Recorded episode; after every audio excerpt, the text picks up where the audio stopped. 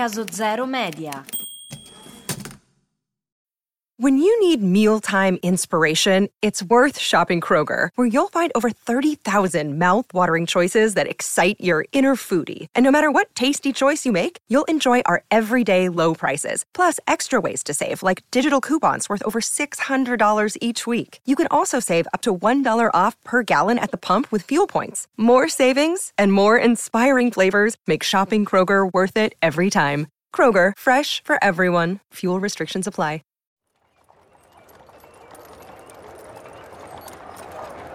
Essi combattono sicuri la guerra del loro Signore, non temendo in alcun modo né peccato per l'uccisione dei nemici, né pericolo se cadono in combattimento. La morte per il Dio, infatti, sia che venga subita sia che venga data, non ha nulla di peccaminoso ed è degna di altissima gloria.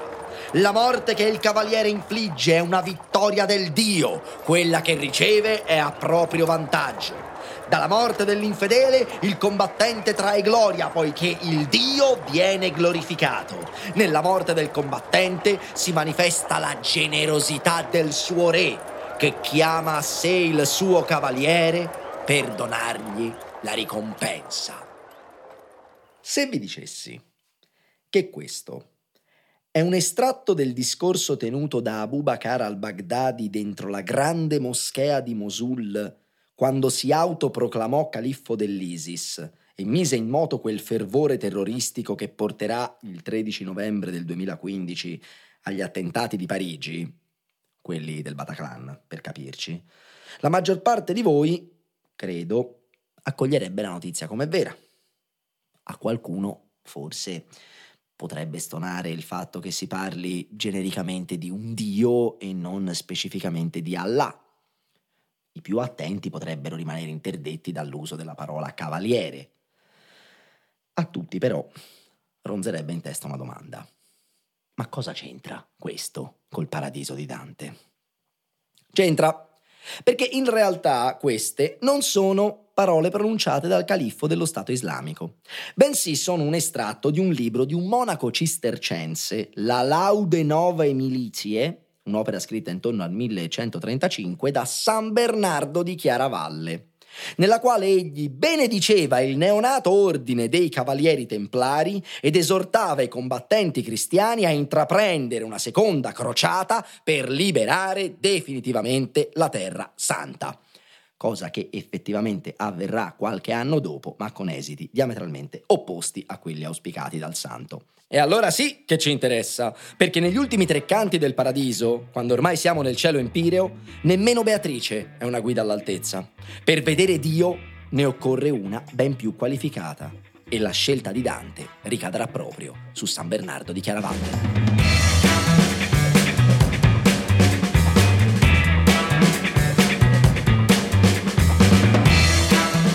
Io sono Giacomo Rosa, faccio l'insegnante e una volta al mese, per tutto l'anno scolastico, vi parlerò di un capolavoro della nostra letteratura, cercando di raccontarvi, oltre al significato letterale, il contesto, i collegamenti, le divagazioni.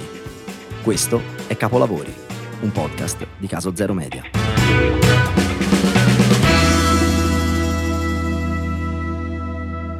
Ma perché Dante sceglie come guida un soggetto del genere che oggi potremmo tranquillamente definire sconveniente o quantomeno controverso? Perché San Bernardo, che in realtà era un francese borgognone e quindi a far quelli attenti alla filologia dovremmo chiamarlo Saint Bernard de Clairvaux, è stato uno dei principali mistici della storia della Chiesa. Per capire l'individuo, il suo pensiero e le ragioni della scelta di Dante, basta ripercorrere brevemente il dissidio che lui ebbe nel 1140 con il filosofo Pietro Abelardo, un soggetto sul quale mi permetto di spendere due parole perché vale decisamente la pena. Pietro Abelardo era un professore che agli inizi del 1100 aveva conosciuto una notorietà completamente fuori scala. La gente sciamava a Parigi da ogni parte d'Europa solo per sentire le sue lezioni.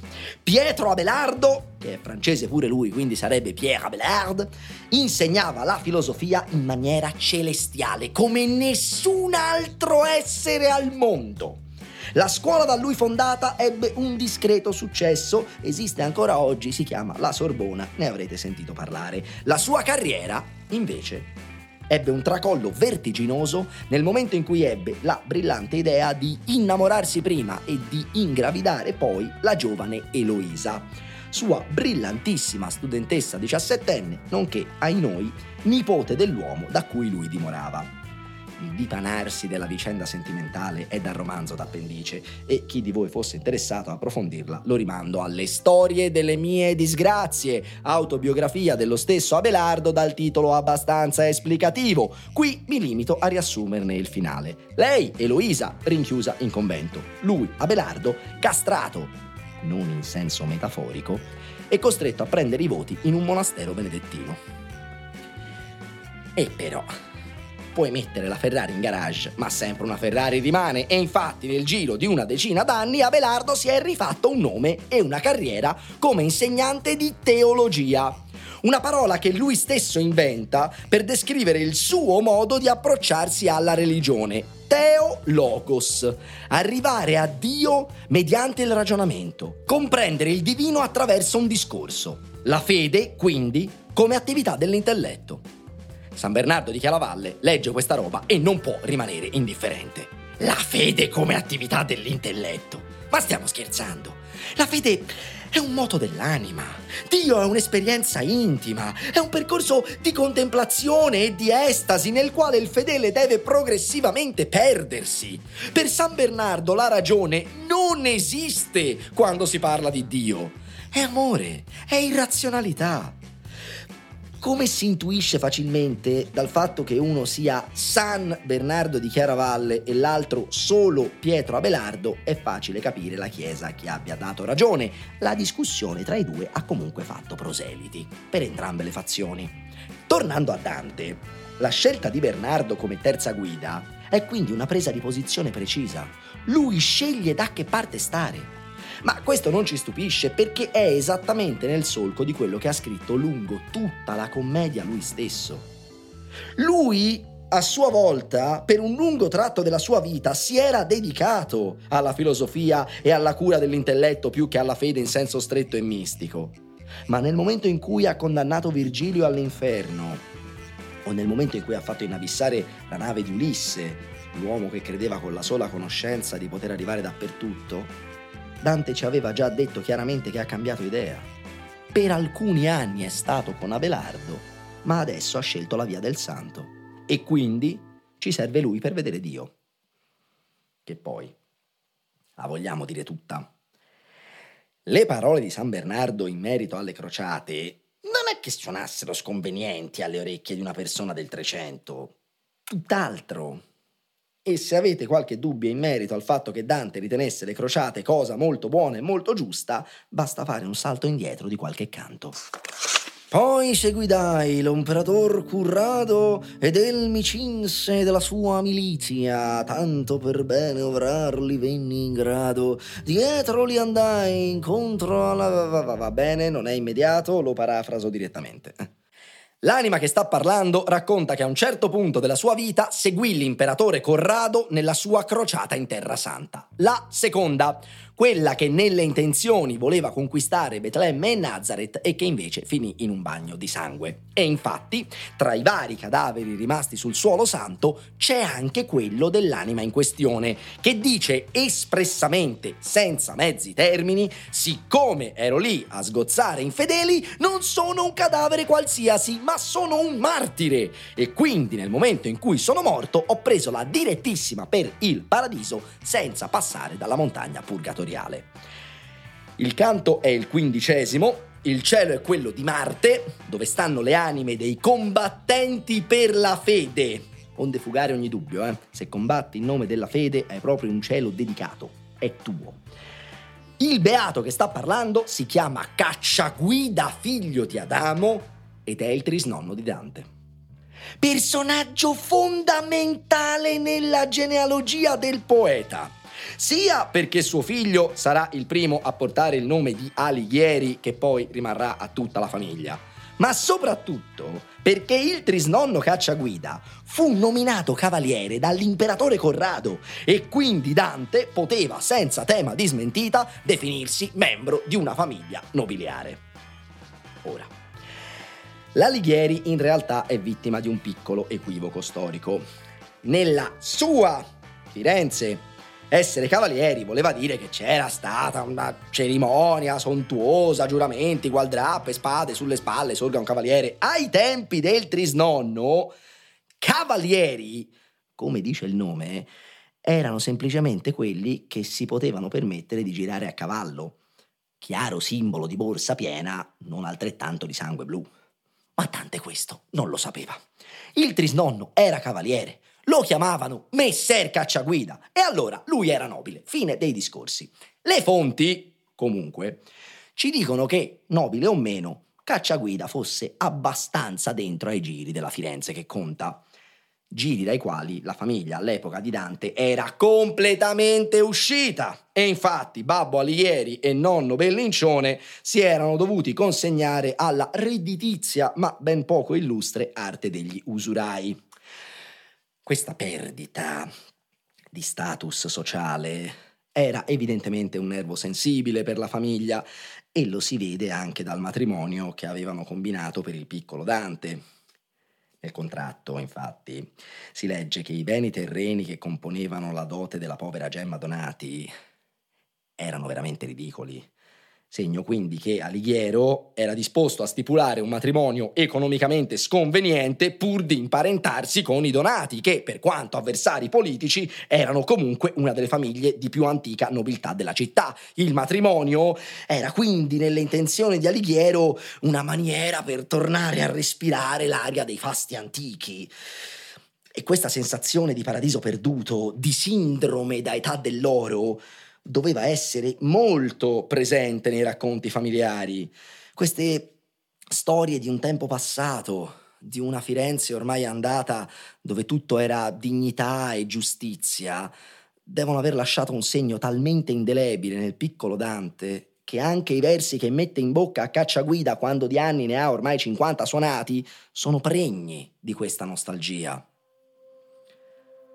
Fiorenza, dentro della cerchia antica, ond'ella toglie ancora e terza e nona, si stava in pace, sobria e pudica. È la terzina d'inizio del racconto.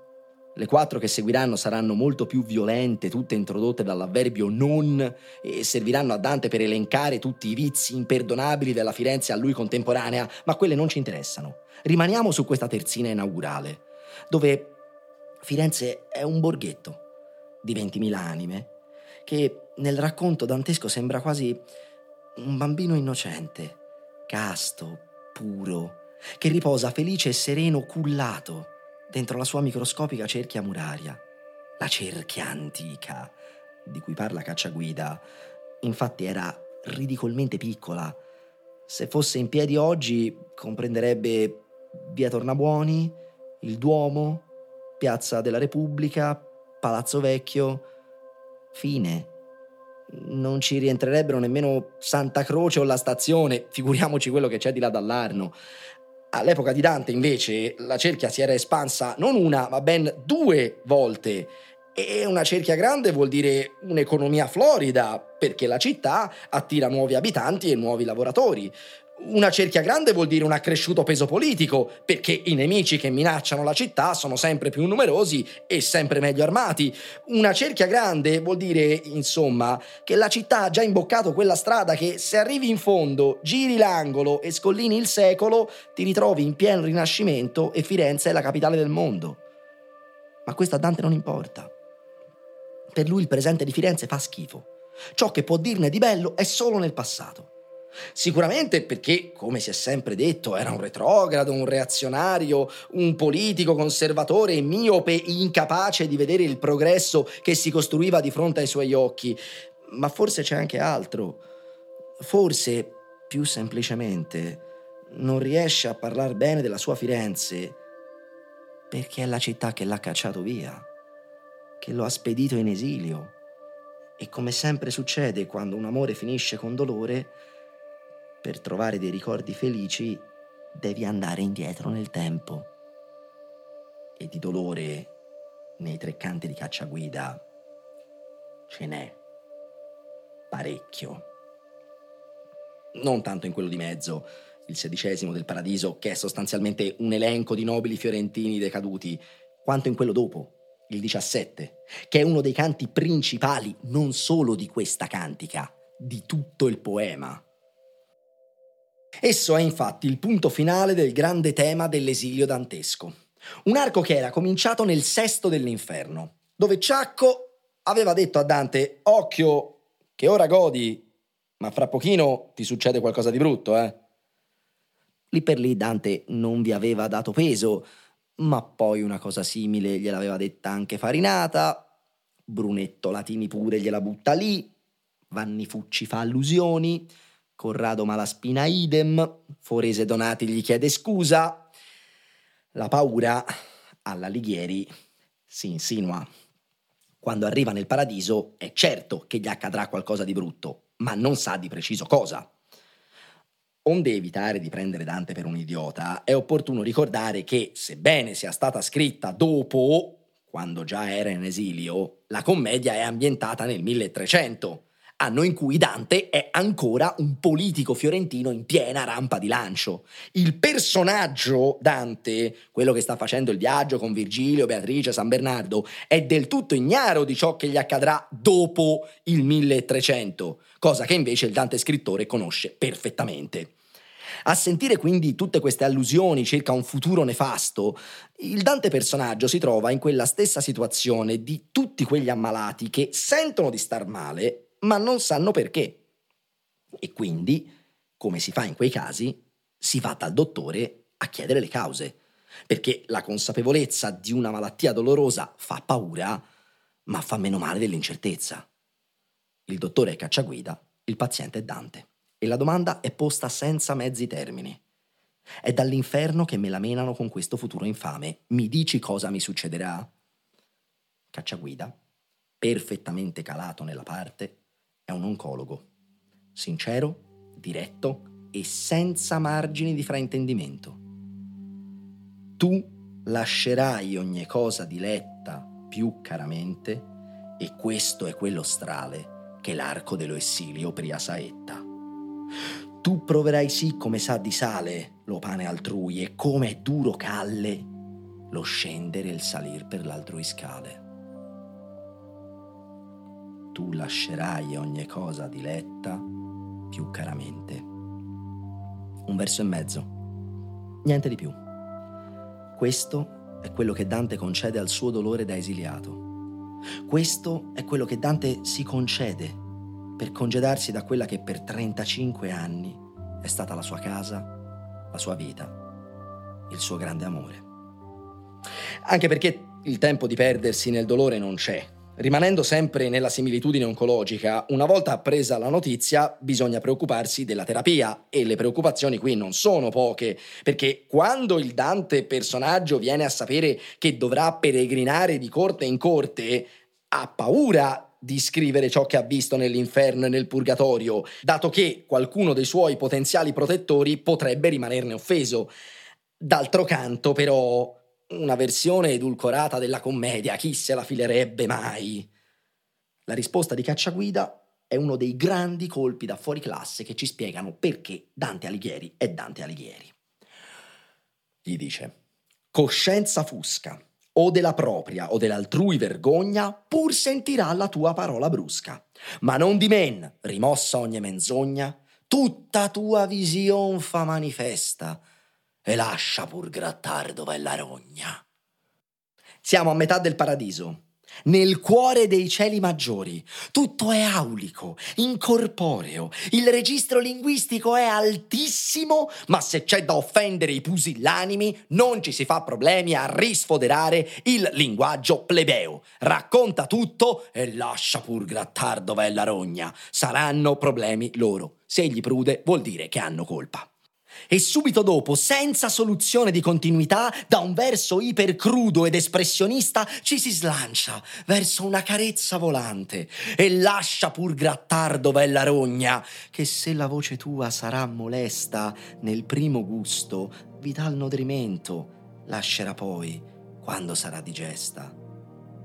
Racconta tutto perché questa cosa che stai scrivendo darà da mangiare a tutti gli affamati di bellezza e cultura che si succederanno negli anni a venire. Dante è perfettamente consapevole che sta scrivendo un qualcosa che prima non era mai stato nemmeno sfiorato.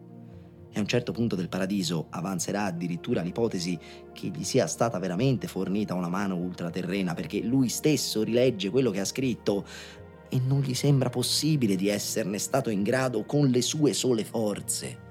Questo è il suo capolavoro, questa è la sua eredità, questa è la sua segreta speranza di riuscire a tornare a Firenze. Già, perché dopo aver realizzato l'impossibilità di un'amnistia da parte dei Guelfi neri, dopo aver tentato di effettuare un controcolpo di Stato insieme agli altri guelfi bianchi esuli e dopo aver visto fallire il tentativo di restaurazione di Enrico VII di Lussemburgo, l'ultima possibilità che gli rimane per tornare a Firenze è la cerimonia dell'incoronazione. Era questa una pratica che stava iniziando a prendere campo nel Medioevo. Basandosi sulla credenza erronea che i grandi poeti latini venissero cinti di una corona d'alloro direttamente dalle mani degli imperatori nel corso di una sacra cerimonia in Campidoglio, a partire dal 300 si iniziò a fare la stessa cosa, in Italia prima, nel resto d'Europa poi. Le università proponevano la persona meritevole di corona e un feudatario imbastiva la cerimonia. Il primo poeta a venire incoronato fu l'irreprensibile Albertino Mussato, anno di grazia 1315 su proposta dell'Università di Padova. Dante, come viene a sapere della cosa, inizia a cullare un sogno segreto. La commissione universitaria propone il poeta, vero ma quest'ultimo poi ha voce in capitolo sull'organizzazione della cerimonia, soprattutto sulla scelta del luogo dove svolgerla e per Dante non ci sono dubbi, il suo battistero di San Giovanni nella sua amata Firenze. In un caso del genere la consorteria comunale non potrebbe opporsi. Il sogno poi sembra prendere concretezza nel momento in cui inizia una fitta corrispondenza epistolare con tale Johannes de Virgilium. In realtà si chiamava Giovanni d'Antonio, era nata a Bulagna, ma siccome era un professorone di letteratura latina dell'Università della Dotta, si era dato questo nome d'arte del Virgilio in onore appunto al poeta delle Eneide e delle Bucoliche è il grimaldello perfetto, influente, latinista, membro della più antica e potente università italiana e soprattutto innamorato follemente della produzione dantesca. C'è solo da convincerlo che un'opera scritta non in latino ma in volgare sia meritevole di corona, ma una volta superato questo scoglio, con altra voce o mai, con altro vello, ritornerò poeta e in sul fronte del mio battesimo prenderò il cappello. Anche quest'ultima speranza, purtroppo, andrà in vano. Non tanto per la riottosità degli accademici italiani a premiare un'opera in volgare, quanto piuttosto per le sfortunate coincidenze temporali. Il paradiso, come abbiamo visto, uscirà postumo e la discussione sul suo essere meritevole o meno di corona non inizierà nemmeno perché non ci sarà più fisicamente alcun poeta da incoronare. Tutto questo ovviamente Dante non lo sa. Anzi, è oltremodo speranzoso e convinto che il paradiso abbia le carte in regola per vincere lo scetticismo di Johannes. Ma per esserne sicuro al 100% deve sfoderare la giocata del campione. Deve forzare la mano e spingere la sua lingua ancora oltre, spremere la sua poesia in modo che possa davvero raccontare ciò che mai prima e mai dopo è stato raccontato. Deve dirci che cosa ha visto quando nell'Empireo San Bernardo ha guidato il suo sguardo in direzione di Dio deve scrivere l'ultimo canto, il numero 100.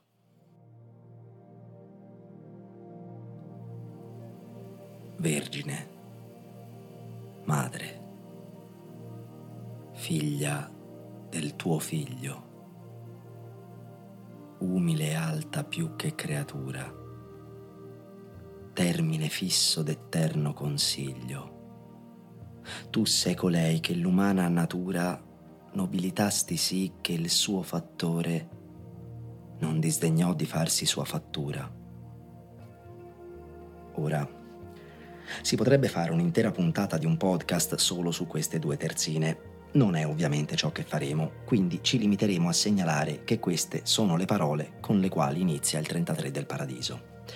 Fanno in realtà parte di una lunghissima preghiera che arriva fino al verso 39 che lo stesso San Bernardo rivolge alla Vergine Maria.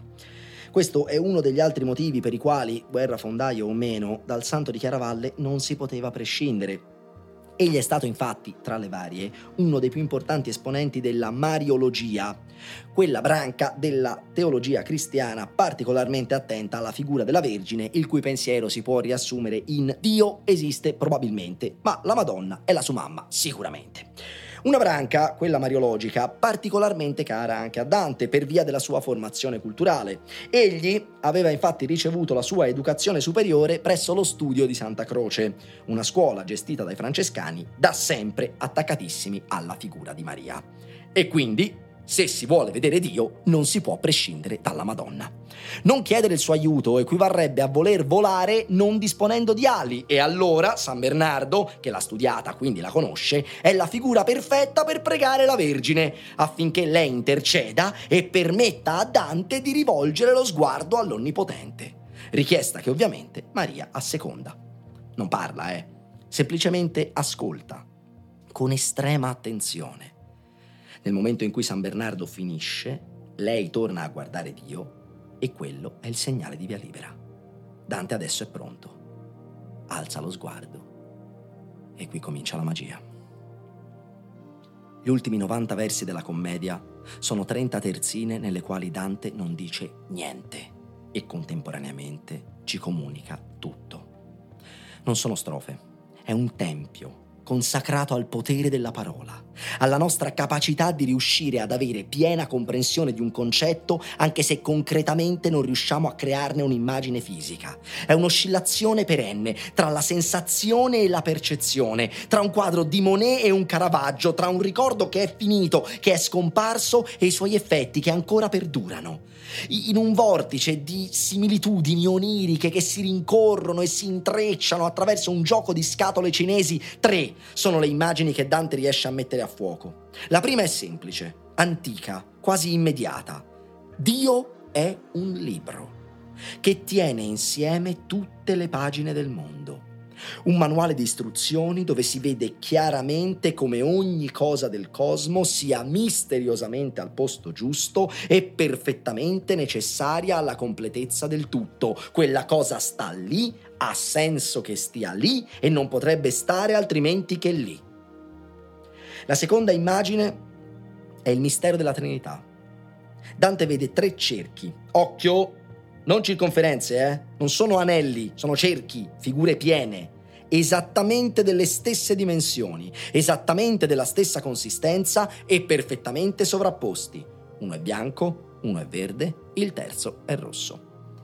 A rigor di logica, essendo sovrapposti e congruenti, se ne dovrebbe vedere solo uno, quello più esterno, che copre la visione degli altri due. Ma qui la logica non serve, siamo nel mondo della fede e infatti Dante li vede tutti e tre, contemporaneamente, sovrapposti eppure distinti, uno bianco, uno verde e uno rosso. Non provate a sforzarvi a immaginarlo, ve l'ho detto, è un tempio. La frase ha senso? Basta così. E lo stesso dovete fare con la terza immagine che rappresenta il mistero dell'incarnazione di Cristo. Il fatto cioè che Gesù sia contemporaneamente vero uomo e vero Dio. E come lo risolve Dante? Ci dice che dentro al cerchio rosso vede un volto umano disegnato con lo stesso identico rosso. Provate a prendere Photoshop, disegnate un cerchio rosso, poi senza cambiare colore prendete lo strumento pennello e disegnate dentro a quel cerchio. Cosa vedete? Assolutamente nulla. Eppure, di nuovo, la frase ha senso? Dante lo vede. Ma, esattamente come noi, non capisce e si domanda come diavolo sia possibile. Si sente come un geometra che cerca di misurare una circonferenza in maniera precisa e finisce sempre per sbattere il cranio sull'irrazionalità del pi greco. Per misurare la circonferenza prendo il diametro del cerchio, lo ripeto per tre volte, ma maremma miseria manca sempre qualcosina che mi faccia arrivare alla completezza. 3,1415926, hai voglia ad aggiungere cifre? Sarai sempre come l'Achille di Zenone, che non raggiungerà mai la tartaruga perché prima di coprire la distanza che lo separa dall'animale dovrà sempre coprire metà di quella distanza. Eppure, a differenza nostra, a un certo punto Dante viene folgorato. Dio gli concede un solo momento di comprensione assoluta per poi scaraventarlo di nuovo nella sua conoscenza imperfetta di essere vivente, ma ormai non è più importante vedere perché esattamente come gli aveva anticipato Piccarda, ha sperimentato la vera essenza del paradiso, essere in sintonia totale con il volere di Dio. In questi ultimi versi, Dante raggiunge anche l'apice massimo della forma metrica da lui adottata e inventata. Poesie in terzine erano state scritte, certo. L'endecasillabo era già il verso maggiormente diffuso nel volgare italiano, senza dubbio, ma l'invenzione dantesca, la sua firma d'artista, è la rima incatenata. Quel complesso sistema di tre versi che rimano intrecciati fra loro, che riesce a dare l'illusione che la rima non finisca mai, che la tensione del ritmo non sia mai sciolta, perché ogni volta che arriva una rima a risolvermi una tensione, sono già in attesa della rima successiva, che nel frattempo mi è stata introdotta e anche quando quella mi sarà risolta, sarò in attesa di quella dopo e così via, terzina dopo terzina, fino alla fine del canto. Nell'ultimo dell'inferno e nell'ultimo del purgatorio Dante era stato un genio, perché la tensione sembrava continuare anche dopo la fine dell'ultimo verso. C'era un punto, sì, ma non era conclusivo, non suonava conclusivo, perché in effetti, dopo quel punto, sarebbe cominciata un'altra cantica. Dopo il paradiso invece non c'è niente. E allora lui può deliberatamente lanciare al galoppo la sua rincorsa ritmica che esplode in un'architettura di rime spesso legate da assonanze che come una cascata tengono assieme i versi facendoli precipitare inesorabilmente uno dopo l'altro verso quell'amor che muove il sole e l'altre stelle che stavolta davvero suona come un epitaffio. Definitivo, agognato, divino.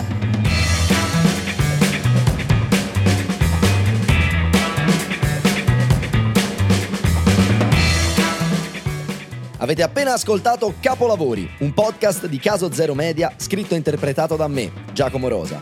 La registrazione e il sound design sono di Andrea Casagni. Il progetto grafico è di Giacomo Castaldini. Media e comunicazioni Alessandra Palazzo e Beatrice Sada. Si ringraziano Federico Pattume e lo studio Iena. Ci risentiamo il mese prossimo, il 10 dicembre. Vi porto a Recanati.